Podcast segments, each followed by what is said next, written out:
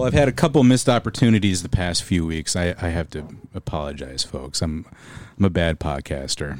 No, don't say that, Brian. Well, you know, we, we just passed April Fools, right? Oh, oh, that did we did pass April Fools? And I'm a firm believer during the pandemic, don't don't create an April Fool's joke. It's too much for people. It's too much for me. I used to like coming up with with jokes, nothing too serious, nothing that would cause anyone, you know, have a coronary. But uh, I sh- I should have released the interview with with our two comedian friends on April Fool's Day, and and, ca- and made it an April Fool's theme. I fucked that up. My second mistake was not calling myself Shamrock Snake during the month of March. Mm. That would have been good. Yeah. Mm-hmm. Mm-hmm. So I just I have to admit some of my transgressions. Are we airing it out? Are we are, are letting out our, our failures as podcasters? Yeah, and honestly, that's really what April Fool's Day is all about, isn't it? Atoning. Right. April April Yeah. Atonement Day. yeah. Or maybe that's April 2nd is Atonement Day, right? To make up for all the fools you did. Well, speaking of atoning on April 2nd, uh, I saw something on the internet this week that so on April Fool's Day, uh, this this person was posting on the internet. So they came in and their boss told them they were fired. Oh, So they were like, that's a bad joke if that's a joke. so they went, packed up all their shit, went home, and like two hours later, their boss came and asked them where they were, and they're like, "You fired me." He's like, "Oh, that was an April Fool's joke." Mm. So yeah, bad joke. Yeah. So they called HR and complained.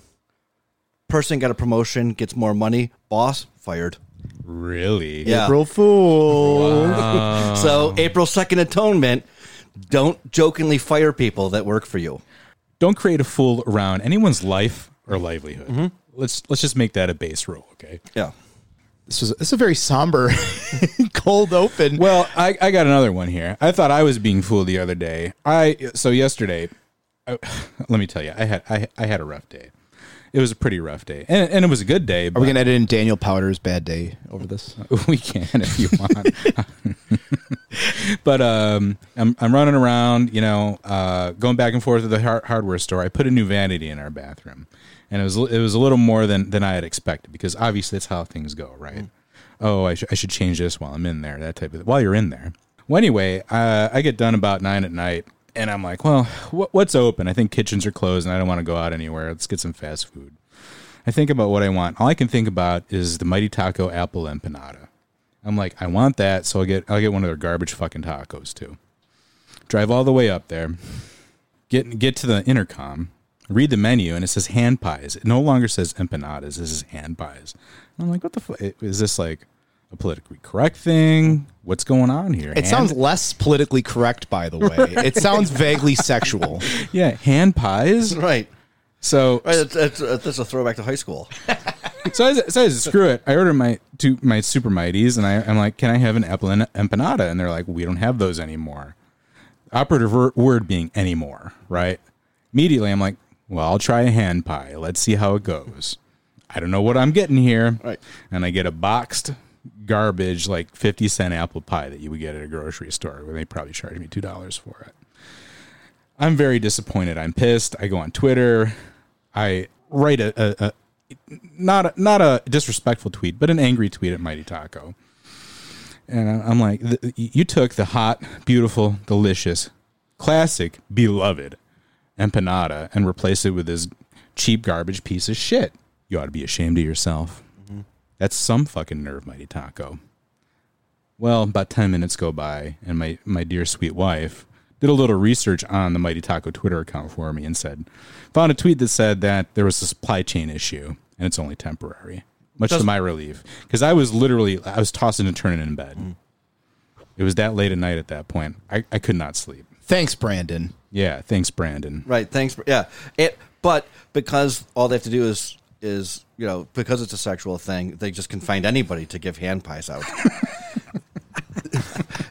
there's there's no supply chain issue. Square listeners, fear not. The apple and empanada will will, will be back. Right. They just the, for the ham pies, they just recruited drunk people at the Italian festival to give them. I was so pissed I could literally think of no other reason to go to Mighty Taco at that point. I'm like, why? Why bother? The only only thing I think of Mighty Taco now, and I just found this out because this last week on lunch I ran to Mighty Taco because there was like nothing else around. Ran to Mighty Taco and ran to the toilet. It- and uh, but the Mighty Tacos sell beer now, Yeah. hmm and I was shocked at how reasonable their beer beer prices were. It's not bad.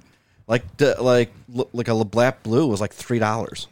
What I want to know is do the, the gas station Mighty Taco drive throughs also sell beer? Oh, that's a good. Like the one on like Abbott in South Buffalo. Yes. that's a that's a good question. I I I, I Found a workaround. Fuck you, New York State. right.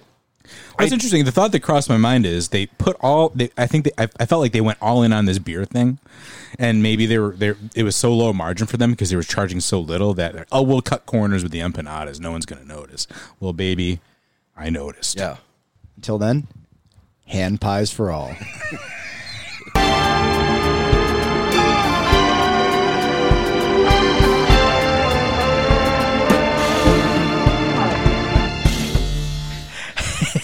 welcome back to the square. I'm very passionate about this kind of shit.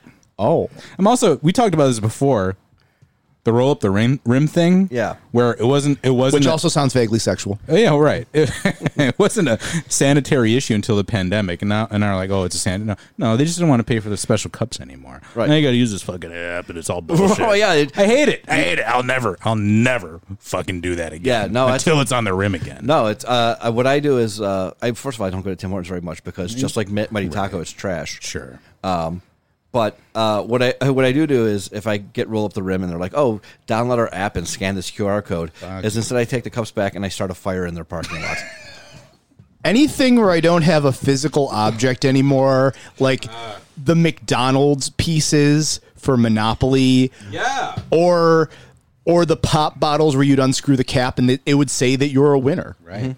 I yeah, I don't want to Now go they to give a you website. code. Yeah, check check code on the website. Fuck you. Uh, my favorite uh, pop bottle cap like thing used to be uh, for March Madness. It was Mi- Mountain Dew, and like you would take the cap and you would just there would be a name of a college underneath there, and if they won the national title, you won some prize from Mountain Dew. Hell yeah. So like, but like, yeah, even like this was like I was like 14 or 15 when they did this, and even then, like, you know, I was paying attention to college sports a bit. So like, sure, like maybe I, I opened up in North Carolina. I was like, hell yeah, this is amazing. But then like you'd get like Southwest like. Arkansas State, and you're like, this school doesn't have a fucking chance of even making the tournament. Like, I can't believe they wasted the ink printing this cap. There. oh man. Well, we, you know, we're a little loosey goosey this week. We're we were all tense. We were like coiled up, and now we're we're, we're mm-hmm. loose. Mm-hmm. We're loose. I feel loose in my shoulders. it's all the hand pies. It's all the hand pies, you know. But I'm, I'm we're shaking it, shaking it Not off. my hand pie. not Ryan's hand pie, not Snake's hand pie. Mm. By the way, uh, in case you forgot who we were, even though you may or may not listen to us every week, if you do, we love you. If you don't, welcome. I'm Ree Jim, Shamrock Snake. Shamrock Snake. Shamrock. Are, are you going to be? What's a, what's a good? Well, we'll we'll when, as we get closer to Dingus Day, we'll we'll figure out a good Dingus Day nickname Oh, yeah, for you. have to think about that one. But anyway, we are the Square, the Square podcast. We uh what do we do here, boys? We talk about we talk about the news, we get mad at it. um Drink beer. We drink beer. We we eat food occasionally. This week we have a lovely charcuterie spread in front of us, uh, prepared by Snake. yes. You know, so if if you are if you are concerned that we are not eating well, don't don't you worry. We No, we're big boys. right? If you look at me, I'm definitely not malnourished. Mm-hmm. Yes. So we're, we're eating well here. We're also putting in the work. We put in the work here because we love you, because we love, frankly, the love of the pod. You know, the love of the game. We are, we're, we're there. We're there. We're, we're grind set. Okay.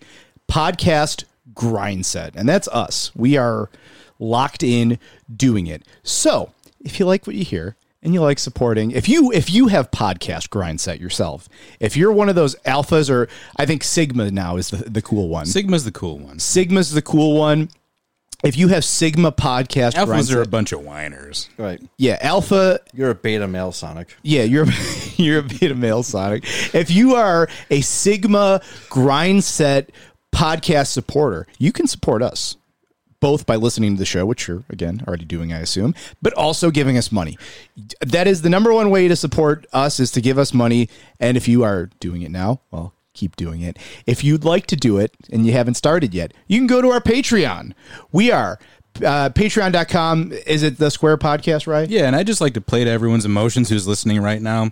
We had our comedian friends Jen Orr and Rick Matthews on last week, and they and they and they cleaned our, our beer fridge out. Right. We really we really need to update Patreon dollars, folks. We we need we're beer begging money. hat in hand. We're coming to you and saying we need beer money and we need we need more money for charcuterie and Right. Yes. we can't do this unless you people feed us. And and this is a, this is this is the only food that I eat all week is when I come over to the snake pit and I I'm sustained off of this. So frankly, you're putting food in my mouth and you know the ability for us to have uh, great guests and And why is that. Ree? Is it because the rent's too damn high? The rent is too goddamn high. But yes, if please support us on Patreon if you like what you listen to. Also, if you want to talk to other beautiful, beautifully minded, like like-minded, good people, join our Discord where it's it's rolling, baby. I love the Discord, Jim. Yeah. Yeah, Discord's worked out pretty well so far. yeah, we definitely poach a lot of stuff that we talk about on News of the Week from the Discord. Spoiler. Uh, we also just have really cool people who, you know, want to keep us updated, keep each other updated about what's going on in the community. Or I, I've definitely found some cool bands. I think Nagel shared a few bands. I'm like, holy shit, these are these are pretty good. So at some point, I'd like to get some of them on just to promote them. To be to be honest with you. Um, so join our Discord. Speaking of hot real estate, though, there there there was some real estate that was very hot this past Friday, and that was seats in KeyBank Center. And wh- right. and why was that? It was. Uh, the, It was. The, it was maybe the most important night in sports in Buffalo history. Yeah, It was. It was RJ night at the Sabres game. I was waiting for Jim to make a joke. No, But no, he was. No, he's I'm, playing I'm, it straight. I'm, No, go- I'm, I'm going serious. Uh, I'm, I'm, We're- not- we're I'm not- genuine here. not making a joke about RJ. Oh boy, the emotions were flying Yeah. Friday night, weren't they? I mean, look, I didn't cry, but I my eyes definitely well, welled up a couple of times. Yeah. It, it was it was a hard. I mean, like, look, And, ha- and have a win like that. Oh my god. yeah. I mean, I'm 42. He's been doing these for 51 fucking years. Like, literally every Sabres memory I have involves Rick Jeanneret. Oh yeah. Uh, and I've been watching the Sabres pretty regularly for a lot, you know, like since I was like 11 or 12. So for like 30 years, my one constant and like the one sports team that I've pretty much never given up on, even though I, I probably should have about 30 years ago, uh, it, is Rick Jeanneret. And the thing about him is, every, people will call him the voice of the Sabres. They'll say, "No, no, who, who was it before him? Ted Darling?" Or Yeah. what? yeah. And he'll say, "No, that's who it is." I don't think so. No. it's got to be RJ. Right. And who can replace him? I, I, I hope they just have one of those self scanners from Tops to do the broadcast from now on. The guy who was doing it that night, that Friday night. Yeah. You could tell he was trying to get a little more creative. He, he was like, he was feeling it that night, Yeah. and he was not as good. No. there were a few zingers he tried to fit in there. The one thing I will say about that, because I certainly share your sentiments, guys, that Rick Jeanneret is the voice of hockey for me. Eh, frankly, the voice of sports, Yeah. if I'm being serious, because I don't know, John Murphy with the Bills might be close, but there's really nobody like Rick Jeanneret. And to me, I think the most compelling thing is and again we're not the we're not the sports podcast but look this is a big thing it's in cultural. It's a cultural thing. And we're not going to talk about the fucking Sabres like line changes or anything. I don't give a shit about that. They won the game. That's cool. But it was more of hey this is a moment that we all experienced whether you're at the arena or you're watching it at home. Um, to me though it's that there is a passion for hockey in this town. There's a passion there's there's a sports passion. Obviously we've seen it with the bills the last few years. In spite of everything that has been done by the Pegulas for this franchise, for this hockey franchise, there is that palpable longing for it to be back. Mm-hmm. And even just to get a taste of it, even just to again in a game that really had no relevance, the Sabres uh, unless something fucking insane happens, are not going to make the playoffs. It wasn't about that. It was to celebrate part of our community, part of ourselves. It was both a mourning and a celebration of a life and of our, our our own sense of connection to each other through through sports. I I would argue like yes yes they've been playing better and they've been fun to watch basically all year, especially the second oh, half yeah. year as they learn to get better. Yeah. They had that lull with injuries where it kind of sucked, but that was injuries, right? Right. But I would argue, like, if they were just retiring some former player's number this week, It wouldn't have sold out. it would not have sold out. It wouldn't have been as monumental as, like, Rick Jeanneret. Like, if you are a Sabres fan or ever were a Sabres fan, if you ever l- listened to hockey in Buffalo, this guy touched you. Like, he- like he had import on your life. Who knows if that'll ever happen again? Like, it's like a 51 year career is crazy. Mm-hmm. Especially all the one liners he had, the memorable sayings. Oh my God. Mm-hmm. Who's going to come up with that anymore? Yeah, I mean, you know, Like culturally, I don't know if, if, if society can produce someone like him anymore. I just don't know. I just I would be surprised if a market like Buffalo, even if somebody did get, become a broadcaster for 50 years, if somebody could sign somebody when they're young who's that good would stay in a market as small as Buffalo for 50 years again. I don't know that that would happen. Well, thank you, uh, Rick Jeanneret, for for being great, for being again my voice of sports in my head. Now, the voice of sports for me is Jim Nantz. Jim Nantz, Jim Nantz, Joe Buck. get out of here. Jim, Jim, Jim Nantz Yeah. just turning to Boomer Esiason with a, a homemade CBS sports coat saying "best friends," right? Uh, moving on, moving on. So, oh, I guess we're in the wide world of sports here. right, we're at the Yeah. sports podcast We're- to- for these two minutes. for these well it's been more than two minutes but we're still we're still in the world we're in the, the galaxy of sports here how about our beloved minor league baseball team They're back. they're Yep. back Season starts this week. One o'clock afternoon game is their uh, home opener. root root root for the bisons Well, look, I mean, I if I don't give a shit about how the Bison's generally do, really. Like, I hope they win when I go, but I am Great to see a prospect, right? right. I'm never vested in the playoff race for minor league baseball. What are you vested in when you go to a ball game? Uh, drinking oh yeah and hanging out. yes and minor league baseball is amazing. It, baseball is baseball is one of my favorite sports. If maybe not my favorite sport to go and see live, because you, yes, you're going to spend three and a half hours there, but you can basically like at any given point take like 45 minutes off watching the game, and it oh, doesn't oh yeah. matter. Oh yeah. So one of the new things this season, they have an app for you to order your, order your concessions, and I'm like, why does why does everything have to be an app now? Why can't you just go up like a normal fucking person, wait in line? Like, what what was the inconvenience there? You're still gonna have to wait, right? especially at a Bison's game where Seriously. there's not that much attendance other than last year when the Blue Jays were there and there was Yeah. a major league team playing in Buffalo. I don't like all this app ordering because I feel like it, it fucks with the workers' workflow. I think it's just an added stressor to their. Yeah, well, and but also, I don't want to download your shitty app. no, fuck that. I don't need another app on my. Right. You know, like how much money are the is the Jacobs family getting off of this? Who's to say who's to say well yeah so we'll be excited to attend bison's games and listeners if you're there and we see you uh, say hey or if you're weird don't even look Yeah, at no, us. and and uh, do not even talk to me and if you're and if you're if what we should do is if you're on the Discord, or if you're not on Discord, get on the Discord. Yeah. and let's let's plan a a square pod outing to a Bison's game. Obviously not in April because it's gonna be like forty. right I mean, although wait till May. the the best bi- uh, Bison's performance I ever saw in my entire life was an April game. I went with AmeriCorps when I was in AmeriCorps because it was you know it's a cheap thing to do is go to a Bison's game. And I went to the game. R. A. Dickey, his very first hitter, got a single, Oh, shit. and then he got the very next the next twenty seven people out in a row. oh that's awesome So he was like Almost perfect. almost perfect, like not even a no hitter, but almost perfect. He saw twenty eight hit batters, and he got twenty seven out in a row. that's wild that's wild And we kind of didn't realize what was going on until like the sixth inning. And we're like, wait a second, like none of these guys, like nothing's happening for the other team. Yeah. All right. Well, we're we're still in sports land, I guess. I'm going to skip over that third item there. We're going to go right to the stadium stuff. Yes. Oh boy. Stadium. They're they're building it. New stadium. Here's fucking 850 million dollars that uh, that is going to go towards this endeavor. Now, uh, friend of the pro- well, one one of our friends of the pod who I, I won't name, but has said that this isn't so bad of a deal as it looks on paper.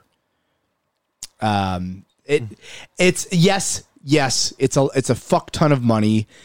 Yes, the Pegulas are pretty much selfish fucking hogs for taking all of this public money, but it's not as bad as it could have been. Mm-hmm. Right? Like I I don't know. I know a lot of people are incensed about the stadium. I get it. I'm actually I, I am one of them insofar as I think it's absurd for public money of this magnitude to go towards a fucking private business to build a stadium to make even more money. Well, that's my point. Is that it's a, it's a demonstrated profit model that's like getting them a bunch of money, uh, that, and that they're going to get a bunch of money that's not going to provide any kind of public good other than like whatever. I guess general good feeling you have about having the, the bills in Buffalo. It's different than when, say, the federal government gives um, amount of money like this to a pharmaceutical company for doing research. Like, because maybe they figure out how to cure cancer, or maybe they have enough scientists on hand that when we have a pandemic, within six months they can come up with a vaccine, right? Like, so there's there's a genuine genuine public good there. This is just, I mean, they're gonna get they're this is just a way for them to make more money, and yeah, they are they're just getting a a gift from the government when they could have got a loan. Like I did see somebody online like point out they're like. Do, like just because like the the Pegulas have six billion dollars doesn't mean they have that, that in liquid funds. They can't mm-hmm. just pay for this. I was like, no, I don't think any believe, but he believes that, that that's the case how it works. Like just because like I don't know. He sold an oil field and bought the Bills. So I mean, well, maybe he, maybe he could have that much money Yeah. liquid. Can we talk about the second most important event that happened Friday night? Is the crowd booing the Pegulas? Uh, let's not forget about that. Right, right, right, There's yeah. a lot of pent up rage there. Yeah, it's, it's for many reasons. it- it's- people would cheer Gary Bettman over the Pegulas right now. I, I just can't again the deal itself way of the world where the public is pretty much held hostage by the NFL and by these massive uh, sports leagues. I get it. It wasn't so bad of a deal because I do think now. Um, what did Poloncarz, uh, Poland, Poloncarz, Poland Cars tweet out that they no longer have to pay?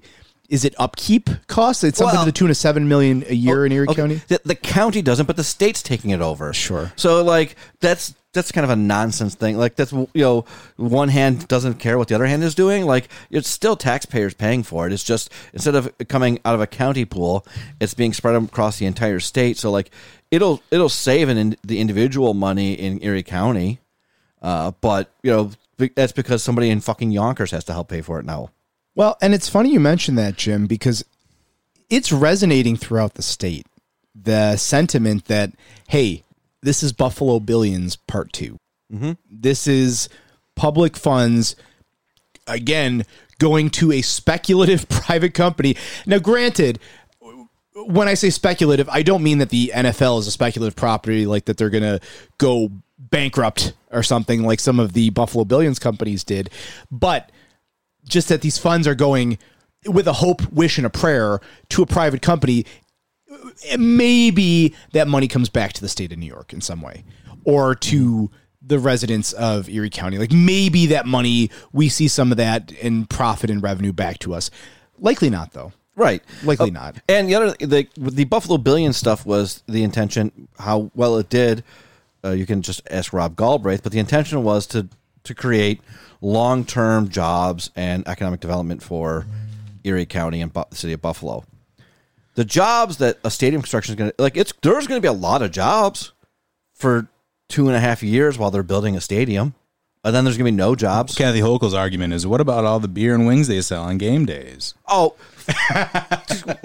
You, you don't think people would be doing that anyway? Right, yeah. Bills or no bills. Right, right, like, they if- wouldn't be watching football anyway. Right, if the Bills moved out of Buffalo, uh, suddenly everybody's a fucking vegan. That's right. Get the fuck out of here, Yeah, Kathy yeah, yeah, Hochul. yeah, yeah. Well, and Kathy Hochul was likely very much in a compromising position with her election coming up this fall. There's no way around it. She pretty much had to make nice with the Buffalo Bills to get the stadium deal done without much public jostling. It just needed to get done. So, But uh, I here I have a problem with that because I hear that argument all the time. So I looked into it. Cities that lost teams, nobody lost their fucking elections afterwards. The people didn't punish the elected officials when those and, when those and they've te- gotten settlements from the NFL. Wait, right? when those St. teams Louis. left those markets, nobody lost their fucking elections. Right. So all these politicians who are falling for this line, like you're going to get be punished by the by the electorate if you let the Bills leave, you would be the first ones fucking ever if that actually happened. Mm-hmm. I hear you. I, I think that's mostly true. Context matters for me, in so in so much as Kathy Hochul being the governor from Western New York, not being elected. Like, yeah, she was elected lieutenant governor, but she was not elected governor previously. She needs she needs Western she needs upstate and Western New York support more than any any other government uh, any other governor candidate I should say. Um, I think she did need it, and maybe she wouldn't have been punished. I I disagree. I think it really would have hurt her in the fall. Now, granted, the Democrat is going to win anyway. Well, that's the thing is that right. Maybe it would hurt her in the fall, but it's definitely uh, what's giving this money away to Buffalo and giving it to billionaires. Almost certainly, is going to hurt her in June. Yeah. and she she has to get like I she's acting as though she has no primary and and, and it's gonna just she's gonna fly through. Look, there, she's gonna have a chance. Like Suozzi isn't no isn't, isn't nobody. Jumaane Williams isn't nobody, and Correct. they're gonna capitalize on her current weakness that you know we'll get to in a second. But you know this is not polling well across the state. No. In And I fact, think in fact, if you get outside of Erie County, like even like Niagara County, Genesee County, it's about 50 50 here. yeah. So that's not great. No, you're right. And to your point there, Jim. So there was recently a poll done by Big Dog. Woof woof. Right. Big Dog uh, Strategy or Media, right. whatever Uh, fucking but, well, shit they it call was themselves. it was done by Coefficient for Big Dog. You if you if Coefficient sound like rings a bell to you, they were the ones doing the suspect polling in the mayor's race. But at that point, they weren't saying who was paying for their polling. It was probably Big Dog.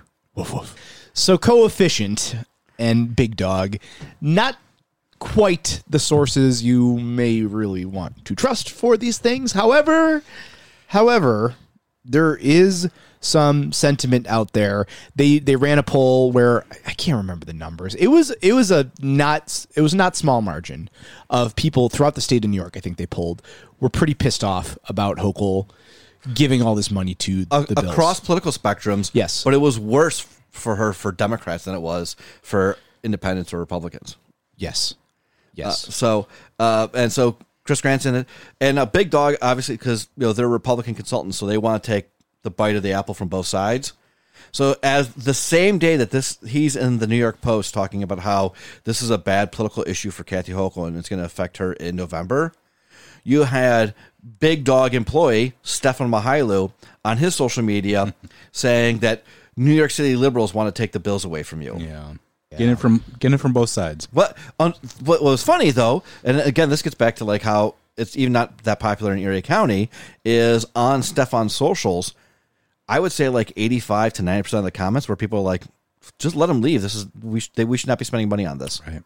Well, uh, one of the most egregious things of this whole process was how how are we going to get the money to pay for this? And what happened last weekend was that there was this. We talked about this a few weeks ago. There's there's this pool of money that was being held by the Seneca Nation.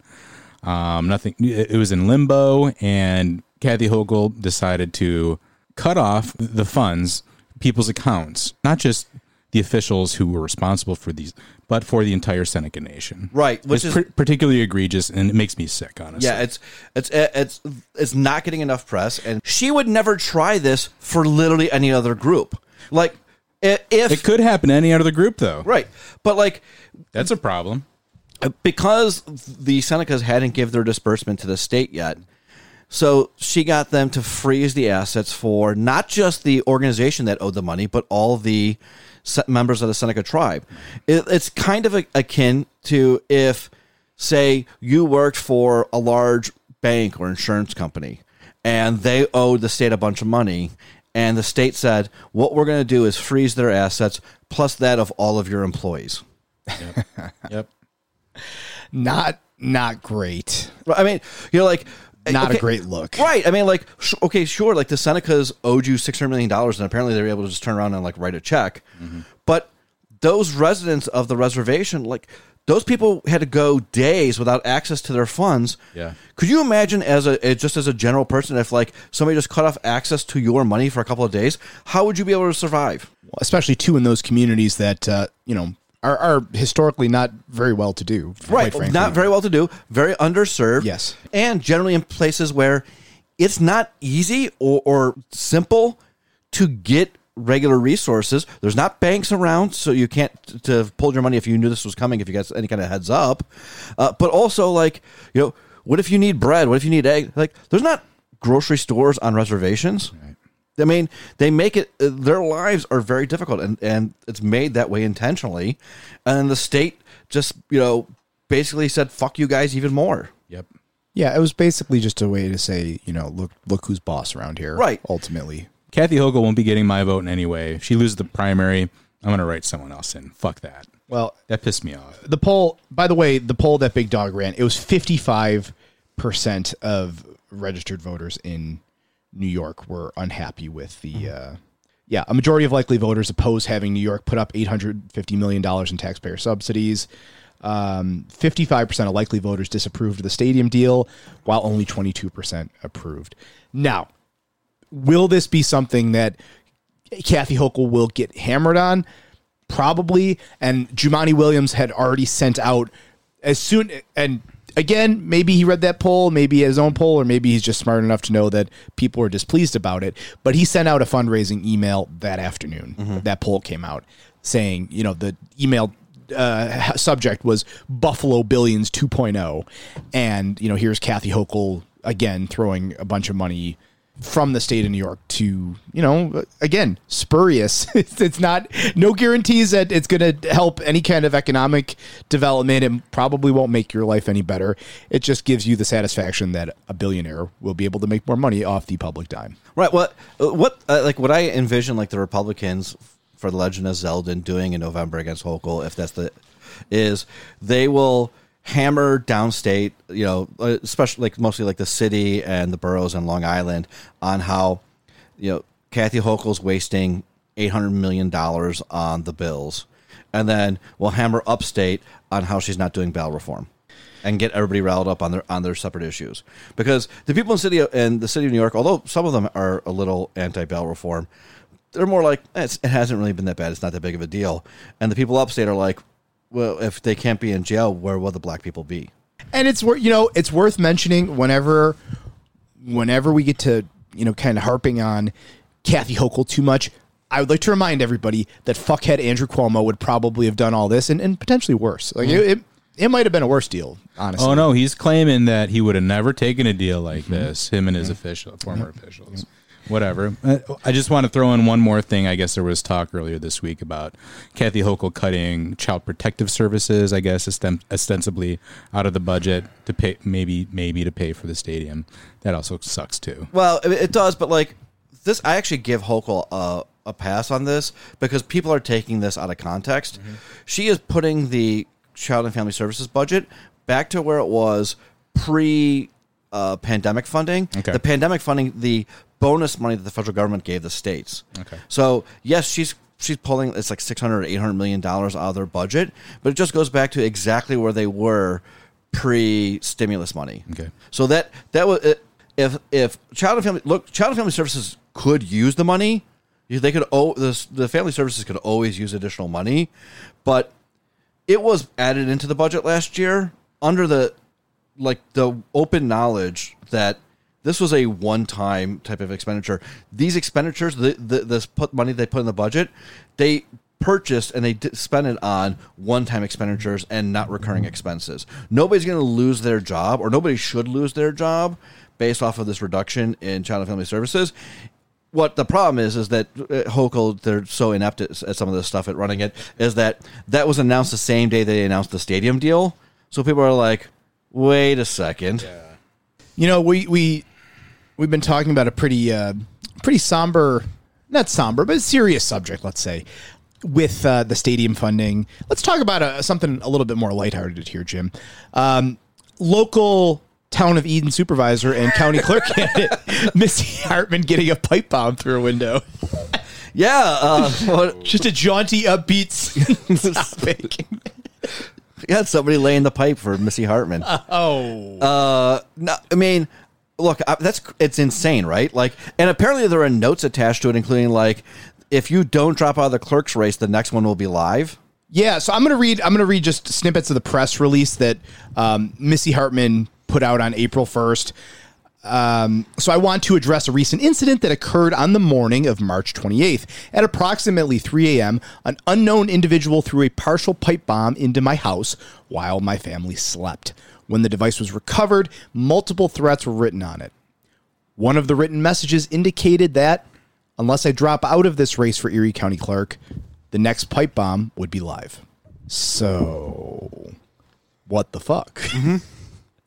what the fuck? I, I assume it's some crank. I don't. I mean, I don't know.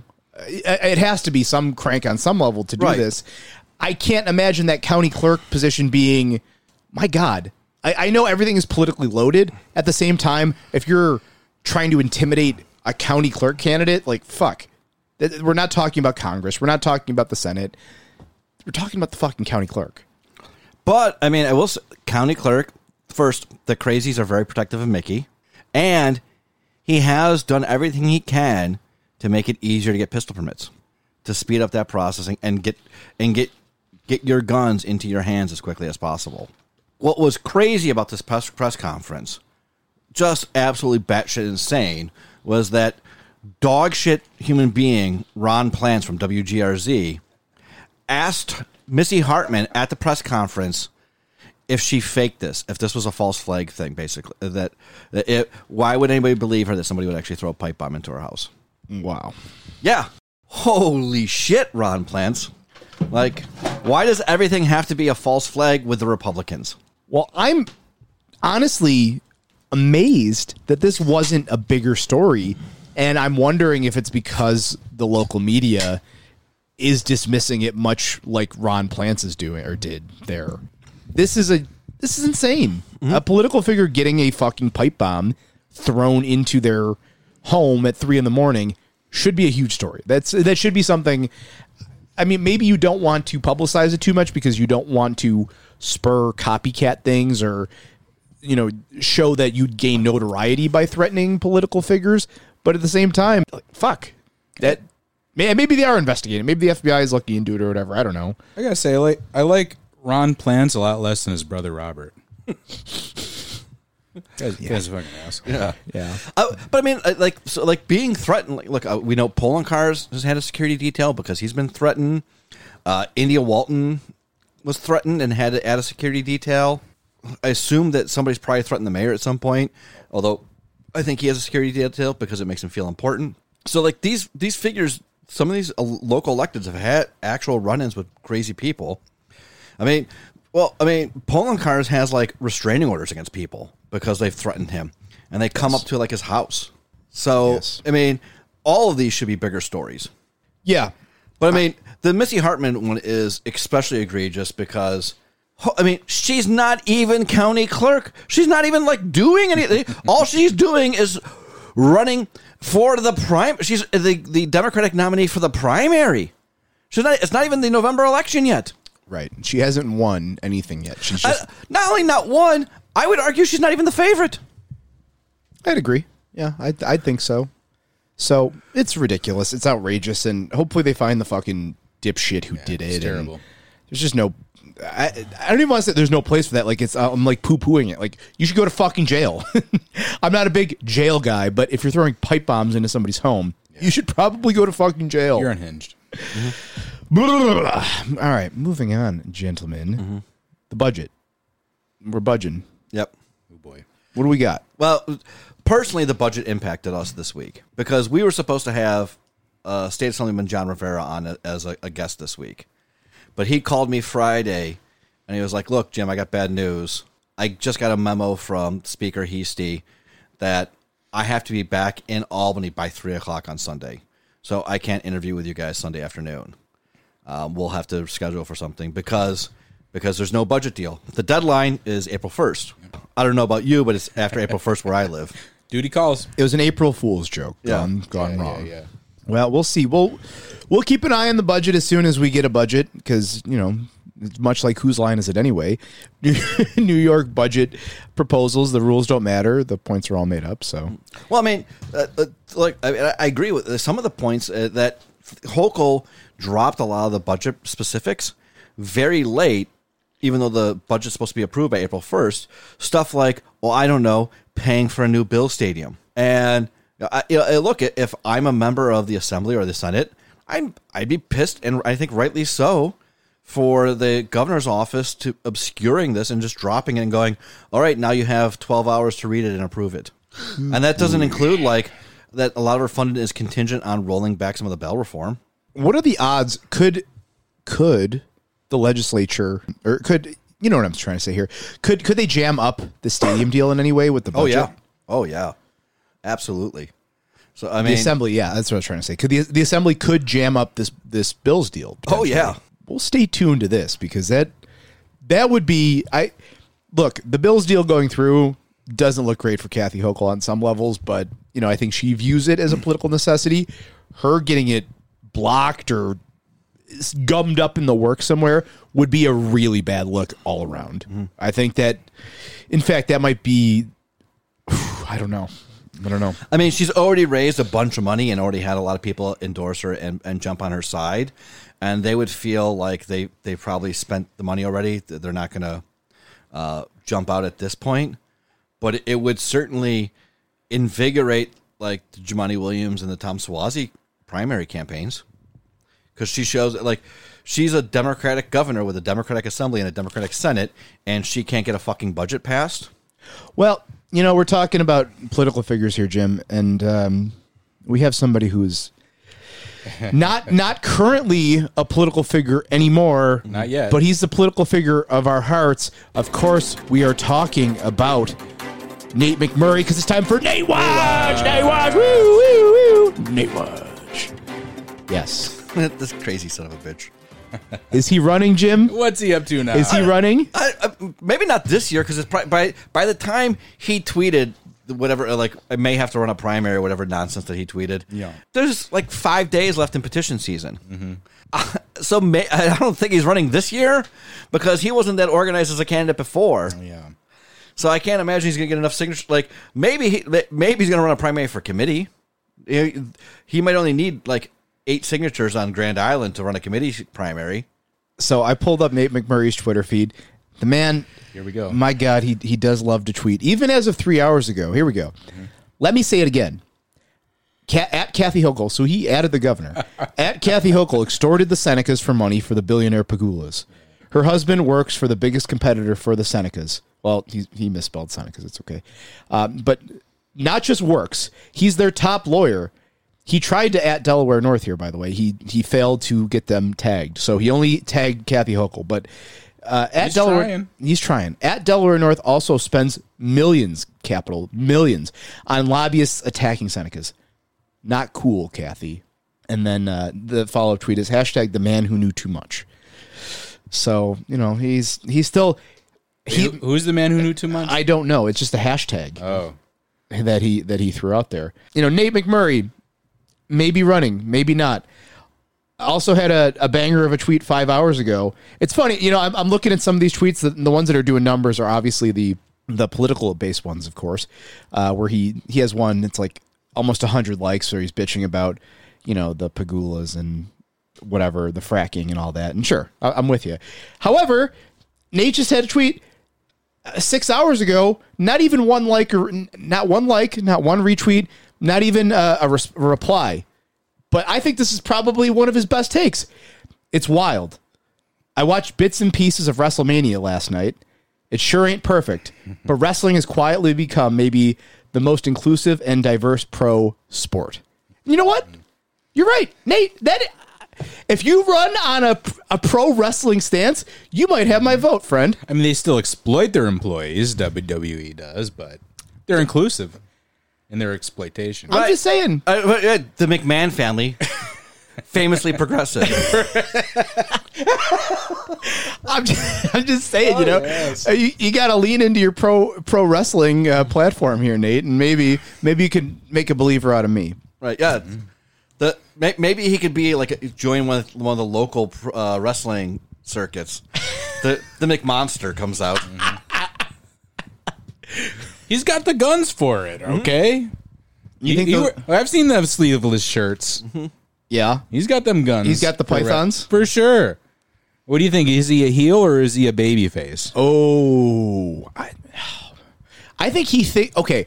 He'd be one of those guys. who'd He's be a good- heel turn for sure. He'd be one of those guys to be a good heel because he thinks he's a baby face. Right, mm-hmm. right. Uh, because like in you know he thinks he thinks he's a baby face. uh, Like in you know liberal pockets of the city of Buffalo, even though mm, even most liberals hate him. But like he he would say the exact same stuff, but in like Albion, New York. And he's definitely the biggest heel in Albion, New York, in like the history of Albion. oh, for sure. Oh yeah, those are the best heels. Where it's like, yeah, they they always are the same, but you can like look at them in a different light, and it's oh you're like Stone Cold Steve Austin Oh, was was ostensibly a heel. And even when he made his face turn, he was mostly saying the same stuff, but they just kind of framed him a little different. Right.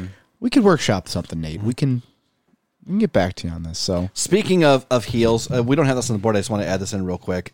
Uh, w- was um, the Supreme Court judge in Steuben County who said that the maps that the Democrats drew for Congress, Assembly, and Senate were no good, and that they'd have to redraw them. Yeah. What about this jabroni? So it's it, I read the uh, the decision.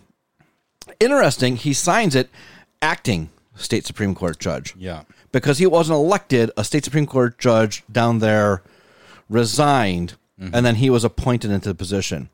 Now, you might say, huh, why would the Republicans, if they were opposed to this, is there any reason why they would pick this particular state Supreme Court judge in Steuben County over all the state Supreme Court judges in all of New York State? What do you think, Jim? Wouldn't you file like major lawsuits in like one of the major metropolitan areas? Yeah. Not if you're as brazenly partisan as this particular state Supreme Court judge. Oh. So uh, it's my understanding from people who know more about election law than I do that well, first of all, the elect like the the decision came out at like four o'clock, and like I said, petitions are due next week, and It's crunch time. uh, yeah, and they're like, you know, obviously people are like, well, what the fuck does this mean? The state board of elections and the county boards like did a joint statement to all candidates and said, just keep circulating petitions, ignore this.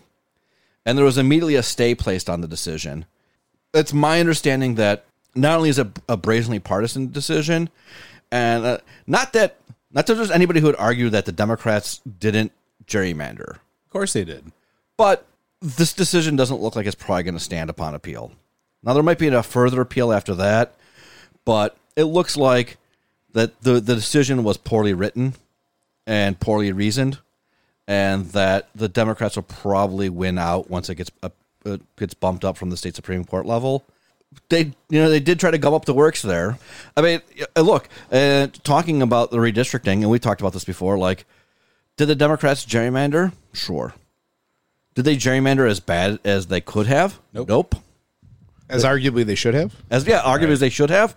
Although, I I mean, a lot of those arguments then were like based off of what Republicans were doing in other states, and we have seen that across the country, Republicans are getting shit on by the courts, state after state, for their really egregiously gerrymandered maps. So maybe it was smart for the Democrats to maybe pull their punches a little bit, and because this map will probably stand.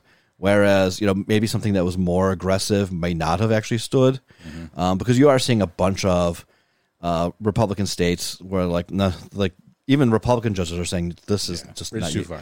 right? Uh, uh, although notably, uh, it's my understanding, unless something's changed, uh, the Utah map, which is my favorite one to bring up, um, is going to stand, and that's the one where they have like five or six members of Congress, and literally every single member of Congress represents part of Salt Lake City. That way, they could split up the city of Salt Lake, and there will be no Democrats from Utah in, con- in Congress. It'll be all Republican seats because they, they split the city that badly. Awesome. Love, love that for for us as a society. well, you know, we we talk about the the news, the the the heavy stuff, the political stuff, but uh it's not our whole lives, man. That's not No. If it were, I would probably I don't know, I don't want to say anything violent, but I, I would be very displeased. I, I- life would not be worth living if it was just this political baloney all the time. You got to have some uh, candy mixed in amongst the vegetables. In fact, we should candy more of our vegetables. Right. Candied uh, maybe uh, carrots or Ooh, I could go for a Right, candy, carrot. candy carrots, candied yams, yams. candied broccolini. That sounds great. Broccolini. Ooh, I- I go for broccolini. So is that just taking broccoli and uh, pouring some like Skittles in? in Uh, it's, it's giving it a hand pie. oh, Heyo! Callback. Woo! No, it's concert watch. Where the summer, shit. the spring is is upon us. we got some heaters coming up. We've got some fucking awesome shows coming down the pipeline. And we'll stay on top of this as we get closer to some of them. But again, we talk so much about the political stuff, which is important. Don't get me wrong. That's why you listen, likely. You know, you're a freak and a sicko and a junkie for the political stuff. But what we're telling you is to get out of your little pod, to get out of your little your cube or your your at home desk and go see some live music. It's good for your soul. Makes you feel better. You have fun. Good vibes. Ryan, who are we seeing? Well, I think Artpark has a phenomenal lineup this year. They've really hit it out of the park the past few years. I think it's because they're hitting, you know, our demographic now, which is I don't know. I guess it's We're being cons- marketed to, baby. Yeah, yeah. What's considered dad rock now? Maybe. I mean, you've got like Bon Iver, Head and the Heart. That's probably like dad rock kind of shit. A thousand percent, at yes. this point, right? So Modest Mouse. I, I enjoy, Modest Mouse. I enjoy it. They've got uh, War on Drugs, Death Cab for Cutie, Weird Al. I mean, Jack White. That's totally dad rock at this point. Who else do they have? Is it going to be? Is it going to be Weird Al? Or is it going to be Daniel Radcliffe? Uh, I think Daniel Radcliffe is playing somewhere. I think. I think they're. Uh, By the way, everybody I know who's seen Weird Al has said it was I- the best concert of their I've, lives. I've seen him twice and it's phenomenal. Go see Weird Al if you have a chance. He's he's still got it, baby. He's he's never not had it. He's my, on point. My favorite Weird Al story was like so once he like kind of blew up and he so he got and he was you know obviously an introvert. He got invited to some industry party. He's like, I don't know, should I go? Like nobody's gonna care about me. I'm the, the joke singer or whatever. But so like his agent convinced him to go, so he goes and he says he walks in and he hears somebody yell, "Oh my God, there's Weird Al." It was Paul McCartney. Ah, that's some cred right there. If if you're if you're into the stoner stuff, there's Ziggy Marley, and then the week after uh, or two weeks after, Dispatch and OAR with G Love. Elvis Costello, that's kind of a, a, a legacy act at this point. Yeah, But yeah. Still, still got a lot of cred, I would say. Quality how many more years? How many more years does Elvis Costello Right. have in him? Hopefully, many. But top notch indie act that's on, on the rise right now, Khruangbin. Kr- Khruangbin. I don't know how to pronounce nobody knows how to pronounce the name, but they're very good. They're very good. Earth, Wind, and Fire, which is a throwback. Bleachers is is good. Mm-hmm. This is one I'm going to see. Barenaked Ladies with the Gin Blossoms. I cannot fucking wait for that shit. That's some uh, that's some nostalgia shit right I, there. I've got tickets for Modest Mouse and for Bon Iver. Yeah, and yeah. I very tempted to get tickets for Bleachers. Um, I, I I love Jack Antonoff, just a huge stan. Um, but the, God, there's so many Artpark concerts. I, I would just fucking live at Artpark. That's great. We got some Canal Side, right? There's T Pain, and who else is coming? Taking Back Sunday. Taking Back Sunday. That's Uh, solid. Town Ballroom's got a real solid lineup. I just else I- they do? All them witches is going to be there. Yeah, I, I did see that they announced that uh, later this summer, Drive By Truckers are, is coming to Town Ballroom. Damn. Wild Pink is, a, is another good one. Uh, there's a They Wait Might a Be second. Giant show this summer. At, Is the at- darkness coming to Town Ballroom? Yeah. Holy fuck! I gotta go to that. Holy shit! I would also like to go to that.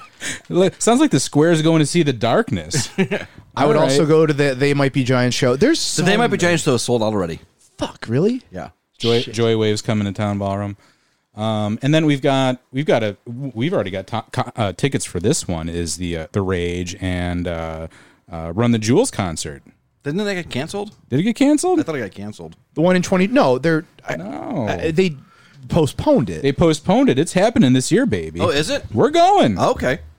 We're going. I didn't get a cancellation notice. So that's that's fucking happening. Yeah. I was talking about with these guys earlier. So I never gone to Darien Lake for a show. Yeah. Just does not appeal to me. Does not like the everybody I know who's gone to shows there has said how terrible it is. It sucks ass. I've been there a few times. Yeah. It fucking sucks. But I'm tempted to go to Darien Lake this year Okay. because there's it's I don't know some sort of like you know redneck rebel or whatever show, but it's Willie Nelson and ZZ Top. That's going to be hot. Yeah, That's going to be hot. and I've I- seen ZZ Top before with their full lineup right at the time, and uh, they were good. Never seen Willie Nelson. That's that's something to do, yeah. in, like soon. So uh, I so I'm very strongly tempted to uh, to head out to uh, the fairground or to Darien Lake. I didn't see too much at Babeville other than some decent comedy acts: Demetri Martin, Neil Hamburger, Steven Wright's coming in the fall. So I, I don't know. Right. Who I mean, They're more of a winter type venue. I yeah. Uh, but I mean, I'm sure like you know if you're really deep into the weeds on up and comers, Mohawk will have a lot of good shows. Yes. You know, I saw, I did see that there was a, a show coming up to sh- at Showplace soon, which I can never tell if that place is open or closed. it's I don't know. It's like the Red Room in, in Twin Peaks. It's Yeah. seriously, I don't know what, what's going on with that. It, de- it depends on um, you know which which dimension we have the, the foot in at the time. Mm-hmm. You know, depending on on how uh, Nelson affected we are. So, and then uh, further, definitely further outside the region, but a, a show that I'm actually another one I'm considering buying tickets for is in August. Uh, Courtney Barnett's going to be at, Oh, at yeah. Beak & Skiff outside of Syracuse, Yes. um, and I'm very interested in that. Kurt Vile and Courtney Barnett when they were touring, I wish I would have seen that. Yeah, Oh That- that would have been great. too. Um, no, lots of lots of big musical acts coming to the area. Super excited for. Um, also, I want to shout out some of the the local stuff. Uh, friend of the pod, Sally Schaefer of Sally Andra. Yeah. Um, her and uh, another friend of mine, actually, uh, Christina Stock. They're doing first Sundays at Mr. Goodbar, uh, performing together. Uh, actually, their first one is today, and I think they're going to do it uh, the first Sunday of every month. I would assume. Sally also uh, just like the last day or two uh, won an award for local award for best other musician for her, you know, slinging the uh, strings on the violin slash fiddle. She's real good. Yep. Yeah. So again, you're listening to this. It's probably too late for you to see them today in Mr. Goodbar, but maybe next month. Or uh, you know, shout out to go go out and see Sally She performs like Christina. She's like she's doing something every night. Right. It seems like. I wish you get Christina on too. I've known her for forever. sure. yeah. And then also too, again, to plug ourselves because at the end of the day, that's what we are best at. Our our Discord, again, I want to bring it back to them because they We're on the bleeding edge, okay, Dude. In the Discord. in the Discord, there is some incredible local music acts that um, that we've talked about a little earlier. But man, I, our our our podcast friends here are really turning us on to some good shit. Listen to us. We're culturally relevant. Yeah, Nagel. Uh, it, it was uh, it was Soul Cough, I think is the name of the band, or Soft Cough. Excuse me, Soft Cough. Uh, put out like a Soul, Coughing is a different band. I, I know, no, no, but Soft Cough, uh, they're a local band here from Geneseo. He said they they released a new album. I listened to it the other day. It was great. Um, Humble Braggers. I'd like to talk to those guys too. They, uh, one of our buddies, Low Voltage, put me onto them. Um, so another reason to join our Discord is if you're looking for f- fucking awesome. I'm, I'm not pulling like I'm not shitting you here. If you're looking for really good local music, our Discord is low key one of the best places to find it. So stick with us, kid. You'll go places. All right. I want to close on this today, folks. Now we're not big consumerists, right? We're not we're not into consumer culture, but um, we've got some big news. We've got a Costco coming to town, and I am so fired up about this. Let's go, Costco. Blows BJ's and Sam's Club out of the fucking water. If you've ever been to a Costco, oh my god, I can't wait. I'm gonna get some deals, bitches. I mean, so the, the, the there's very limited knowledge I have about Costco. Yeah. Uh, what my understanding is that uh, you can basically live off of free samples if, Uh-huh. if you go there. Sure. And that people are very nervous what's going to happen in New York State because of our liquor laws, because generally people use Costco to get cheap liquor. Yeah. Uh, now, my understanding is what Costco's done in states that have liquor laws similar to New York State is they've opened a unaffiliated but also they own liquor store in the same plaza Yeah. with cheap booze. Is this like the Wegmans liquor store situation? Sort of, yeah. So Cool. All right. Well, I mean, we're excited for for Costco. I guess you know I've never been to one, but I'll take your word for it. Right, we could do a field trip. the square coast. Right, That's like- good. Have you ever wanted to buy a gallon of peanut butter and jeans at the same place? but actually better quality than the places you can do that around here already. Like like the human genome or like Levi's? yes, Okay. Well, I'm excited Everything. to get my jeans and peanut butter from the same place in the Right. near future. So excited for Costco. As George Washington Carver in, in, uh, intended. All right, friends. Well, hey, that's our news of the week. Coming up next, we have, I, I, you know, I say this all the time, but frankly, we get incredible guests where we have fucking awesome interviews, and this one is no exception. Queen City Roller Derby. We have Coach Couch, Coach Crazy Couch, as he's known as, and of course Wrecks Kitten, aka our friend Corinne. But you know, Roller World, she is Wrecks Kitten. So we have a phenomenal interview coming up for you. Uh, so stay stay tuned, and thanks for listening. Thanks, UNC.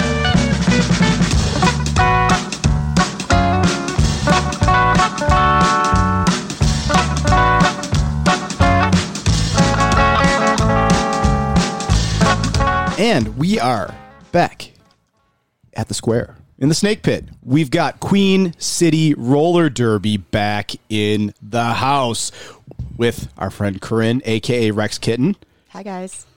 and new new to us and new to Queen City Roller Derby, Coach Jason Couch. Welcome. Well, am I am I wrong on that, Jason? Am I wrong? You're not new to roller derby. You are just uh, relatively new to the team in the area or back in the area. back Give us in the the, deets. area and Jason name Derby name Crazy Couch. Crazy, Cou- uh, you are Crazy Couch to me from now on. Okay. and yes, back in the area after being gone for just about 22 years between college and the military, and I just had a chance to come home. I wanted to, kind of jumped on it. Didn't realize that the world was going to shut down about two months after I got back. So I'm just I'm happy things are slowly kind of coming back to normal, and I'm really happy QCRD's back and I can be a part of it. Badass, man. Yeah. QCRD is back. Last time we had you on, Wrecks, um, you know, we were we were not that we're not in the pandemic, I guess, but we were in we were in the heart of it. You know, we were on the Zoom call. Yep. We were social distancing, um, which is which is all well and good, but we can do stuff, they say. And and you guys are, are doing the derby. It's back. It's back, baby. I'm hype. I'm hype for you. What's up this year with the dirt? So when we when we talked about it again, we were like, "Hey, how do you play the roller derby? How do you do this?" Which is a lot of fun and enlightening. But listener, you will learn how the roller derby is played when you attend the roller derby this year, and I I sincerely hope that you do. We'll talk about that. But 2022 Queen City Roller Derby, whole new world, whole new league. Yep. It looks a lot different than it has in years past. Very different. Uh, we've cut down a lot on, on players um, due to sickness, retiring, um, moving, um, and also not feeling comfortable. Some people aren't ready to come back yet. Um, so right now we have two temporary home teams, and and that's that's it for this season. We're just going to play three games for the whole season, um, and kind of hope to integrate back into a full fledged league. the derbiers who are there, they're the hardcore ones. Yeah. They're they're the ones who are like, man, I, I don't know I, I don't know what I've been doing with myself not playing roller derby these past two years. Just chomping at the bit to play. So who are the two teams that you have going into the season? So I'm on the Rust Belt Riots, and the other team is uh, coaches. I'll let you. The Albright Knockouts. Both fantastic names. Yep. Incredible names. Um, so talk to me guys. How, how how are the teams feeling? How is everybody? Is it like is it oh my god, I'm so excited to see everybody again? Is it I'm nervous? Is it you know what what's the feeling in in the locker rooms or in the at the rink uh, about the season starting back up uh, so soon now? I think there is a mixture of all of that. Um, I've missed it a lot, um, and and also you know the whole body in motion tends to stay in motion. I've also gotten a lot of pretty lazy during the pandemic, um, and as I know a lot of people have. So we've oh my god the some of the drills the endurance were like oh my god i need to get back, back in shape um, so there's that aspect of it but i think everybody is kind of on the same page there um, there's nerves obviously there's also a lot of new faces p- people i haven't played with ever before along with familiar faces so it's a good mix um, people are excited nervous um, anxious um, but overall i think we're really really excited to be back and be playing Awesome. And uh, crazy couch over there. You, are you running them ragged? Is it like wind wind sprints, skating wind sprints back and forth? Are they like this guy? Fuck this guy. It is funny you asked that. Um, before we had some events that we had to get our we have league practices where it's open to everyone that had to get pushed to the left. I was running a few of the league practices, and I'm kind of a firm believer in integrate in some kind of put it politely, they call it a smoker drill. Want to get the heart rate up, get you sweating. And I don't believe you can be a good coach or a leader if everyone likes you all the time. You're probably not doing your job right. But at the same time, I never want to be the reason someone quits the sport or when it gets away from it, especially since we have so many new skaters who are they're chomping at the bit, they're excited, but they're justifiably nervous. We want to get them ready and be like, hey, you're going to be out there. There's going to be people sitting in that bar drinking there to watch you. And you know what? It's going to be terrifying and absolutely amazing all at the same time. But yeah, we're putting them through it because we got to get them in game shape. Even if there's someone who is athletic on the outside, they worked out. If you're not on the track, on skates, taking the contact, getting moved around, having to hold that derby stance, Joe Rex can tell you having to like keep that stance is tiring on its own. Yeah, we're going to put them through it because we have to put them through it. Yeah, you don't want to go into a game and having no experience. No. Well, yeah, I mean, like like any athletics, right? Like any sport, um, you know, there's a difference between like being in like decent shape and being okay, and being in game shape, and you know, like the, just pure exhaustion that you can, Yeah. like, you know, look the uh the jams in Derby. It's only what like two minutes At max. up at yeah. max. But and you go, oh, two minutes. How hard can it be to skate for two minutes? Well, when you're putting literally every ounce of Yeah. energy you have into it, thirty seconds is exhausting. It is. two minutes. Like uh, in the rare case that I've seen a jam go the full two minutes, every single person on, on the floor Oh, you're is so totally wiped. gassed, Yeah. so gassed. Like I have no idea how they're going to get out there uh, after a couple more jams and it's their turn to, to rotate back in. Yeah, it is like once you get back into it, it's surprising how quickly you recover from that. Um, sometimes you can go right back into another jam if you need to, like immediately after the, the jam you're in.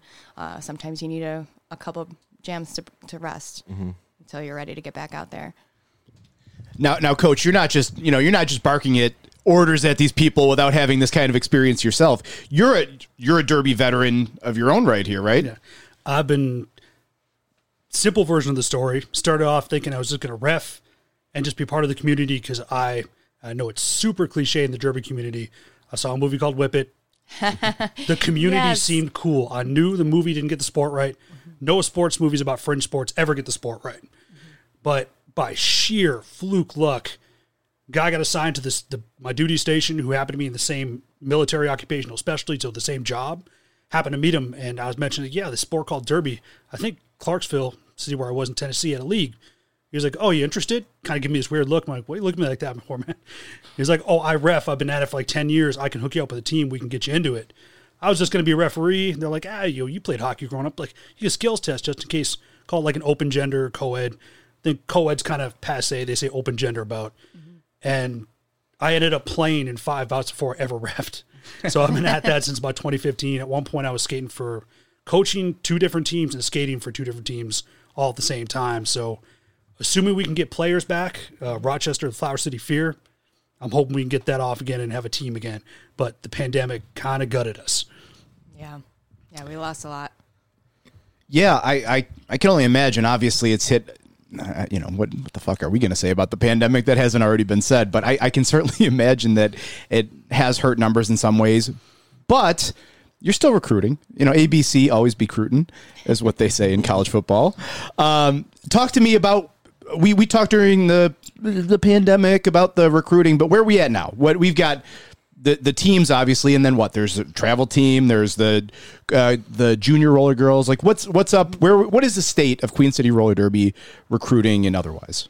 So we are always taking new players, and we will train you. Um, if you if you've never seen the game, if you've never skated before, even um, we've had people who have never even been on skate before. We will teach you. Um, you just have to be willing to put in the work and dedication, um, and it's a whole lot of fun. So I highly recommend it. That's got to be great seeing somebody on skates for the first time, like a fawn, just like new from the like like just watching Bambi Yeah. walk around for the first time. It's funny you bring that up. I can say just from coaching for a few years and just being involved in the experience and knowing as a male in the sport, I'm not going to play as much. Generally, the experience, the opportunities aren't out there. But having a player show up, literally in some cases, never been on skates. We're talking no skating background whatsoever, and seeing them go from straight up Bambi legs, holding the wall, to in about playing in front of fans, successful, is extremely rewarding. It feels great to have them, to have them make that. And sometimes it can take a few months, can take a year, but we'll if you're willing to stick around, we will get you there. Yeah, and the community, it, it really is. I mean, I know you said Whip It isn't all that rec- representational of of what the sport really is, but it, I think it is kind of representational of the community and the feel. Um, everyone is so supportive. Um, you never have to be embarrassed for falling. If you're not falling, you're not trying hard enough. Um, everyone is cheering you on. Your own teammates, even other teammates, they're like, "You got this. You got this. Get up. Get up. Keep going." Um, that's that's the best thing that I've ever experienced about any kind of sport. Um, and, and Derby has it in spades. Yeah, what's really cool to me about uh, Derby, i i- like specifically about Derby, I should say, it's one of the few sports that women are able to really like be a part of as a contact sport. You know, I, I play rugby. That's another one, um, and that obviously has a large community of women who are part of the sport. But that's why I really respect Derby. It's like, hey, you can go out there and you can kick some ass. And there's not a ton of avenues, especially as an adult, to do that. Um, so it's really cool, one, that it exists, and two, that you guys have like such a great community and it's very welcoming and opening to people from like all backgrounds and all levels of skill. Um, now, and all shapes and sizes too. Yeah. Um, I, there's you know in the, the old Jim Croce song, um, built like a refrigerator with a head, the roller derby queen. Seen.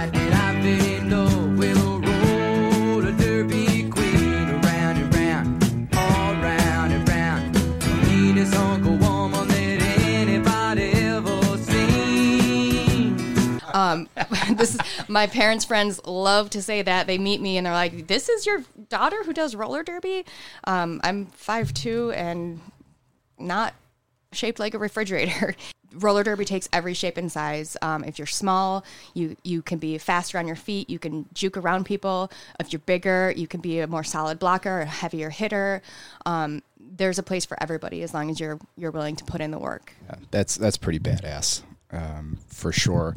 So talk to us. Okay, so obviously, if you're somebody who's interested in roller derby and, and you're listening, please hit up Queen City Roller Derby, Queen City Roller Girls. Let them know that you're interested. But if you're a fan, or if you're a potential fan like me, because I, the yuts that I am, have never been to a roller derby, unlike Jim, our seasoned derby attendee veteran. I think I went to the second ever Derby in Buffalo. I've been, I've been going for a very long time now. I think you you went before I ever went. That was that was a couple years. They I think there was two or three years that the league had been in uh, in operation before I started. Yeah, I was. I, I think it was the second one ever because I the old uh, WNY music message board back when message boards were something that people did, um, and they were recruiting on the the message board because they were like, well, I mean, you people are freaks. You'll probably like this, and and, and they were right. We attract the freaks and geeks, Right. Yeah. and also all the cool people. right yeah and, and they were correct that we were uh, and so uh, front of the, the pod corey p and i went up to north tonawanda for like the second bout they ever had. I mean eventually it turned into much bigger. Like we, we, the one i the first one i ever went to there was maybe 150 people there. Mm-hmm. and i was like well this is pretty good for you know a do-it-yourself league. I mean you know later it'd be thousands of people showing up to these bouts. Yeah, yeah. We started at um, the Rainbow Rink in North Tonawanda. yeah north tonawanda on like oliver street or something yeah, like that. Oliver Street. I always for, I get Tonawanda and North Tonawanda mixed up still. Um, but yeah, uh, the first several years we were at Rainbow Rink, and we we still have a good relationship with them. I believe our juniors still practice there, and maybe the Queens Court too.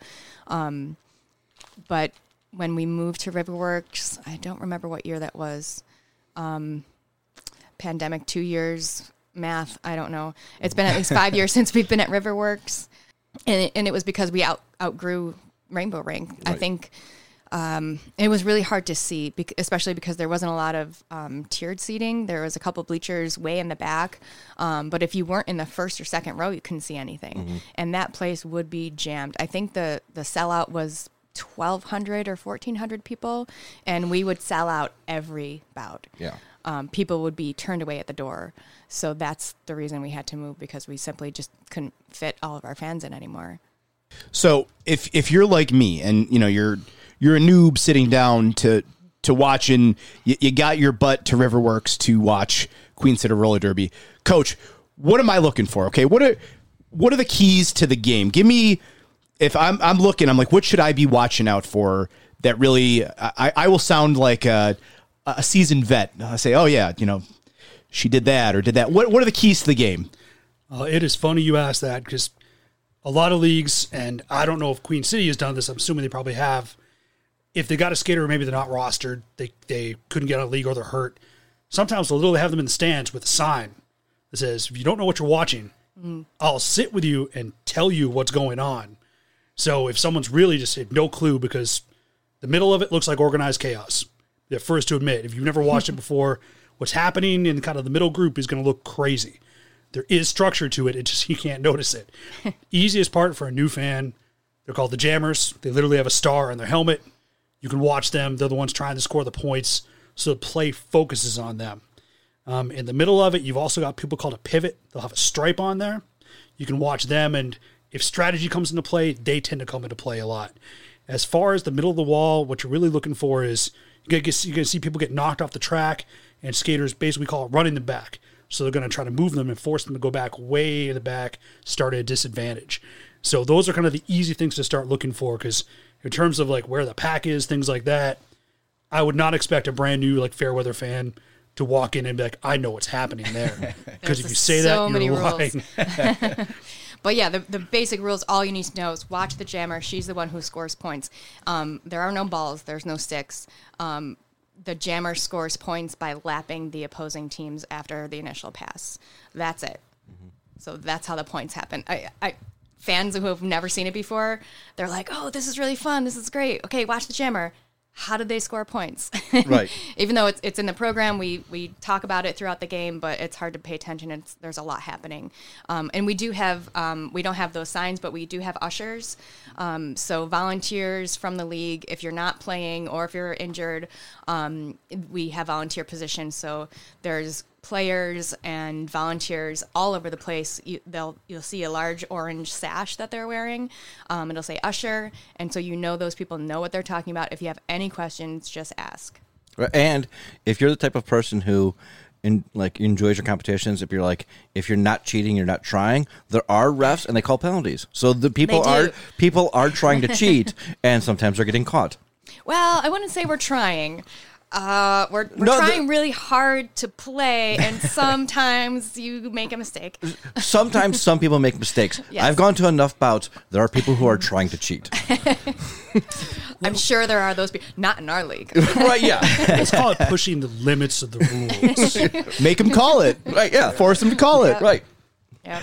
Yeah, I mean that's God. That's got to be such like a visceral feeling on all levels. So the jammer's trying to lap basically to score the points. Yes. I can only imagine like somebody saying, "Yeah, I'm faster than you. I'm going to get by you, and I'm going to score some fucking points." How much of like a feeling both the person scoring and the person being scored on feels. Yeah, it's it's a lot of energy out there. Um, it's it's way harder for jammers. I'm I'm gonna say this as a blocker. I hate jamming. I don't ever want to be a jammer. Um, the few times that I've done it, it's just way too much. I I much prefer to be the hunter rather than the hunted. um, although I have pivoted before, and that I'm I'm okay with because I feel like I'm behind the scenes. Um, Oh, uh, one more thing about the pivots. Um, the one who wears the stripes. The the key position of the pivot is that the pivot is the only player who can receive a star pass. So if your jammer is stuck and she just cannot get out, and the other jammer is lapping, then your jammer can take the we call them panties or helmet covers. They can take that star off her head and pass it over the pack or around the pack, whatever, as long as you're still in play, um, and pass it to the pivot. And then that pivot can take it, put it on her head, and and try to get through. So that part I don't mind because I feel like I'm already in the chaos and I can see it and I can see my jammer and I can like I can tell her, hey, I can help you. Come here, come here. Um, I don't like starting on the on the start line as a jammer. It's too much pressure.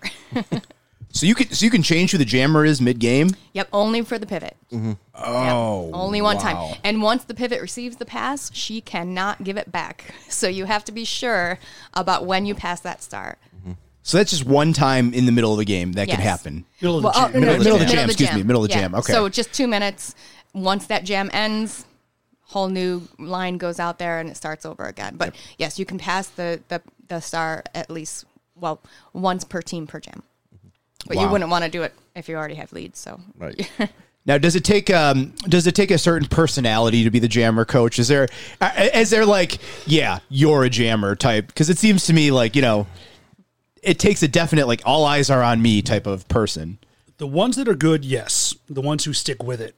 Um, when I first started, they're like, "You were a hockey player. You have no idea how to block. So here's a star. Just go straight that way. Try not to break any rules." I was relatively successful because I didn't mind being hit. Got a lot of penalties too, but yeah, like I said, part of the reason I didn't stay is that is I, I tried to become a pivot is because I wanted to be a little more involved in the strategy. But the really good jammers, exactly what you said, they kind of want to be the star, and they happen to be wearing a star on their helmet, so it kind of works out well. But you do if you're going to be good and really stick with it, and like you said, be a target for what can be the longest two minutes of your life. If it's not Yeah. going well, absolutely you have to be someone who wants that focus, who doesn't mind being the literal center of attention, like you said, the target. yeah. Yeah, and that like, star is a target on your head, right, literally. and and like g- not going well is a big point. Like so, like I mentioned before, uh, my sister plays up in Portland, Maine, and, and she's mostly a jammer. Much to her chagrin, she'd rather be pivot or a blocker, but they just keep forcing her to jam anyways.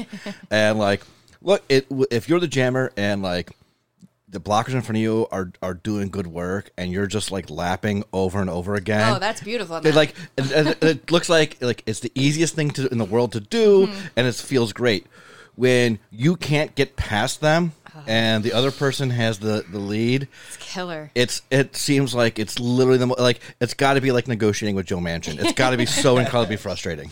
Uh, even worse is if your pivot's in the box and you're stuck. Yeah. Oh my god, terrible. Use the phrase being recycled like a cheap tin can, and it makes the, it, it makes two minutes feel like there's two ways to slow down time in this world: planking or being a jammer, and it not going your way. Yeah. That'll be the longest two minutes of your life. Now, how many how many jams are in a, about? You said that each jam is two minutes, right? Up to Yeah. Up to Yeah. okay. So it really depends how many um, how many timeouts there are, how many um, how early the call offs are. Okay. Um, but because it, it- they don't count the jams, they count. Uh, it's a there's a gameplay clock. Oh, okay. Yeah. Okay, and when how long? How long is it? Just for if you're sitting down, like how long am I slotting my time in for here? How long is a, is about? Uh, two halves of thirty minutes each, and then I think the halftime is what 20? 15, 15 to 20 minutes. Yeah. It's been a while, guys. Sorry. No, it's all right, man. That's that's hard work. Thirty minute halves Yeah. for two minute. Oh my god, yeah, you're busting your ass, and, huh? there, and there's no TV timeouts. we do have timeouts. Uh, Yeah, there's- and there's like, you know, there's a time clock for um, time between jams. You have to be out there and have a line out there within so many seconds that you, Should be 30 seconds. yeah. Um, and sometimes there's timeouts, and uh, sometimes those can go for a little while because um, not only are there timeouts, sometimes there's uh, penalties being challenged if a coach doesn't agree with what has been called, and you know they they'll bring their case to the refs, and the refs will discuss it. Um, so sometimes they can go a bit, uh, you know, a little bit long. Um, we just all kind of hang out and, and wait for it. Maybe it's a good chance for somebody in the audience to go grab a beer but you know we'll we'll get back to it as soon as we can so just be patient when that does happen um, we're just trying to to make sure we're the fairest as as we can be Right, and and like any other sport, if there's a like if there's a pause in the action, if it's because the teams are doing it, it's relatively short. Once the refs get involved, oh man, you're there for a while. but unlike other sports, these people are just doing it out of the goodness of their hearts and are trying really hard. Right. They're not they're they're not receiving a check at the end of the day. no we are all volunteers um, so treat our refs well because we could not play without them now, coach, you said you were a ref for for a while, right? Sporadically. um, Okay. I think I've refed 15 bouts, which for, for a travel referee, because in the Derby world, ref or player, if it's within about a three hour radius, someone's going to try to go to this event. So it- sometimes refs will ref unbelievable amounts of bouts. sometimes hundreds a year if they're in a good area with just a lot of derby around them. So I've refed all of 15. and I can tell you from limited experience, it is there is so much going on in front of you. And the rule book is 75 pages long. Yeah. Um, it's dense and it's they they're rewording it. Basically, it's written in such a way that it sounds like legalese. If you were to pick it up and read it, it's very very complicated. I I was talking to um, a hopefully returning Queen City referee last week and said someone could write roller derby refs for dummies just for the rest of us, it it'd be at least amongst the derby community, we'd probably all buy it That's a great idea. just to put it down into like really really simple you should write terms. if, if I knew more, but it's, it's it's complicated and it's it's a lot to watch out for. And full disclosure, as a coach, I've definitely called an official review and walked up and kind of went and just literally just made up something to get them to talk to get a long time out for my team. like just made up a ridiculous challenge just to see if I can get like my team an extra minute or half of rest. Mm-hmm. That's gamesmanship, baby. Right, yeah. That's uh hey, you know, you play to the conditions. How very Belichickian of you.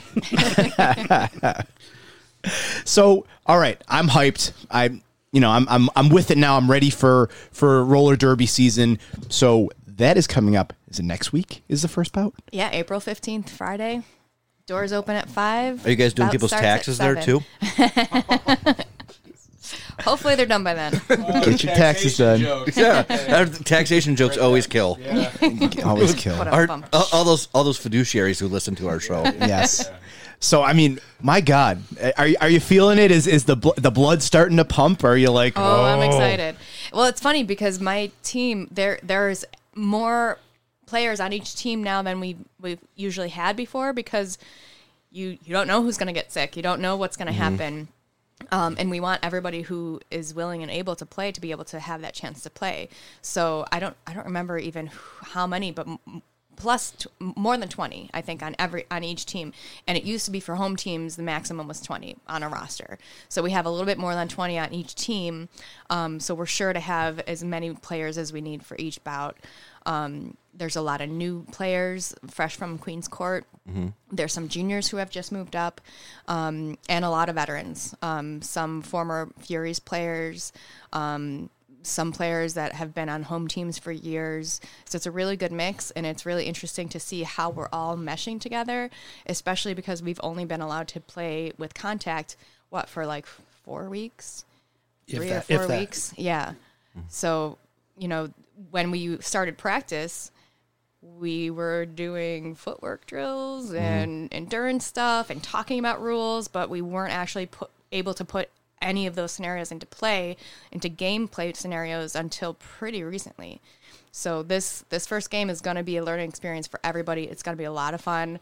Um, it's going to be exciting. It's going to be different, um, and we're we're just getting back into it. So so yeah, April fifteenth? What what time?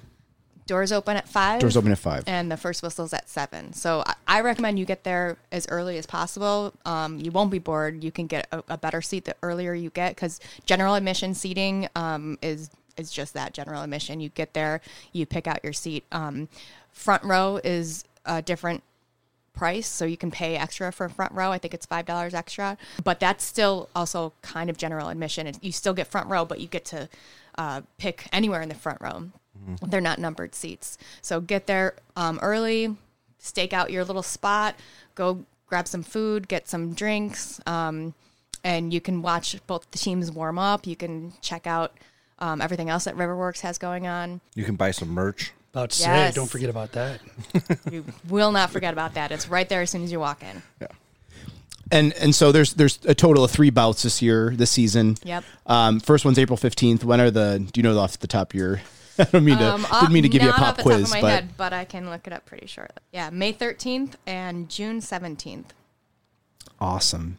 Yeah, and with the two teams, what an interesting dynamic that is because you know what? It's three bouts, meaning there's going to be one team that has a winning record at the end of this. and there's got to be an element of hey, we were the team that went, you know, 2 and 1 or 3 and 0 or whatever. Champions. So definitely, definitely got to be some pride on the line. Uh, is there?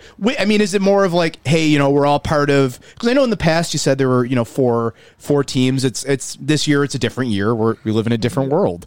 Um, but is there still an element of like, hey, we're the uh, Rust Belt Riots and we're going to kick your ass, or is it more of like, hey, you know, we're all just part of the league this year? I think it's more the second part. Yeah, um, everyone's happy to be back playing. Um, we're welcoming to the to our new players.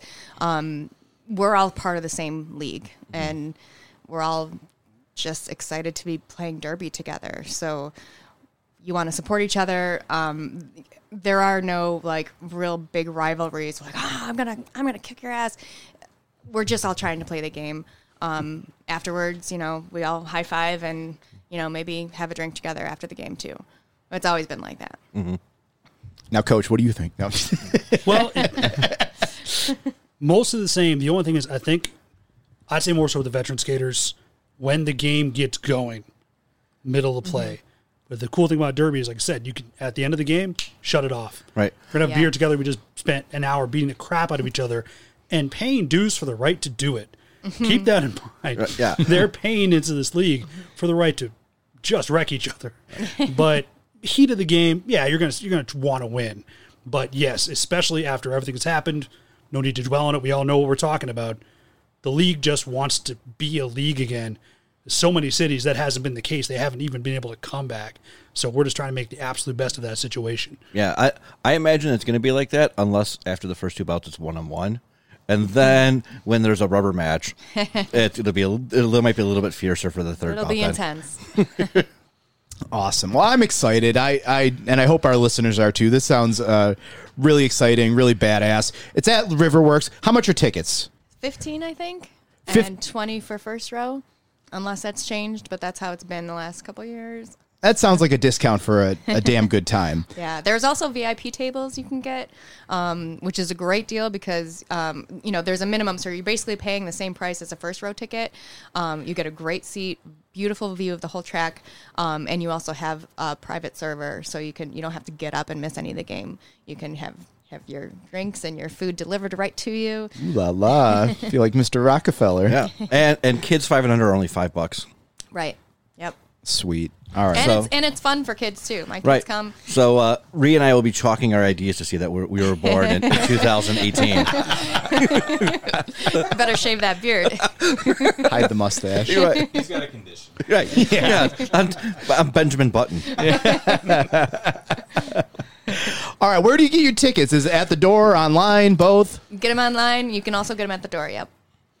Badass. Yep. All right, Coach Couch, Wrecks Kitten. Thanks for joining us at the Snake Pit. Where can we find you guys on social media at all, or is it just where? Where can we find the roller derby? You guys, whatever.